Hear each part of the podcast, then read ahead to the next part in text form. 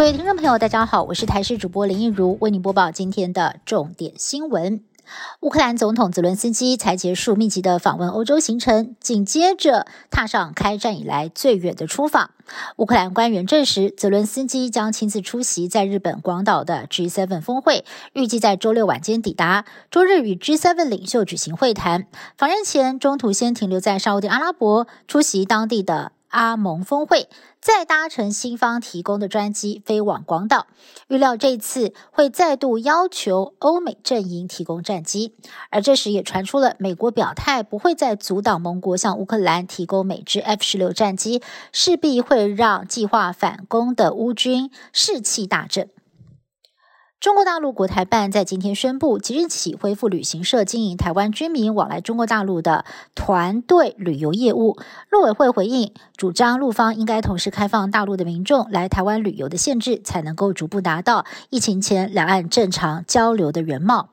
观光局长张习聪也说会尽快的安排观光小两会。旅游工会也回应了台人组团到中国大陆旅游，最快在六月底有机会成行，但是更希望尽快的开放陆客来台湾，恢复往日两岸旅游商机。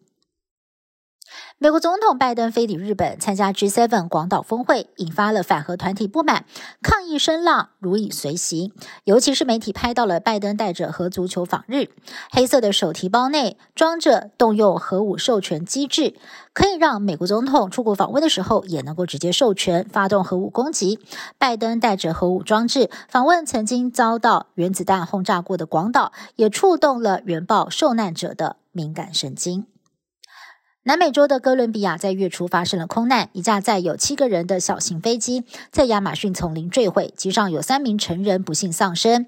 但还有四名儿童下落不明。搜救人员经过两个星期的搜索，总统佩特罗一度推文表示四名孩童生还，但之后又删除了推文，表示仍然在搜索当中。美国迪士尼与佛州州长迪尚特从去年就持续的针锋相对，而最近呢又有新一波的战火。迪士尼在十八号宣布取消在佛州新建员工园区的计划，这项计划的规模达到十亿美元，大约是新台币三百零六亿元。如今喊卡，代表佛州将损失数千个就业机会。由于迪尚特预料在下周将宣布投入共和党总统候选人初选，这项消息也可能会带来冲击。台中发生了高中生离奇坠楼的意外。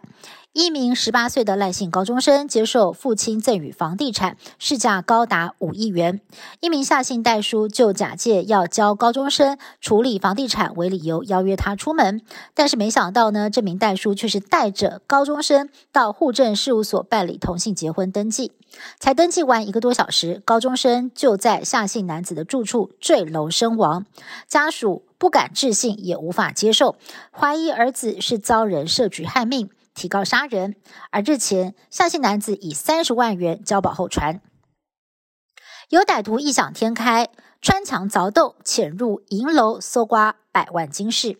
新北市泸州有家银楼遭到小偷光顾，这名嫌犯心思非常的缜密，他在四月底租下了银楼旁边的空屋，除了勘察地形之外，还谎称要安装保险箱，在墙壁上凿洞。等到店家晚上关店的时候，闯入银楼偷走了金饰。老板娘隔天开店的时候被吓坏，马上报警处理。警方花了两天的时间，终于逮到了这名窃贼。不过现在怀疑嫌犯的父亲也是共犯。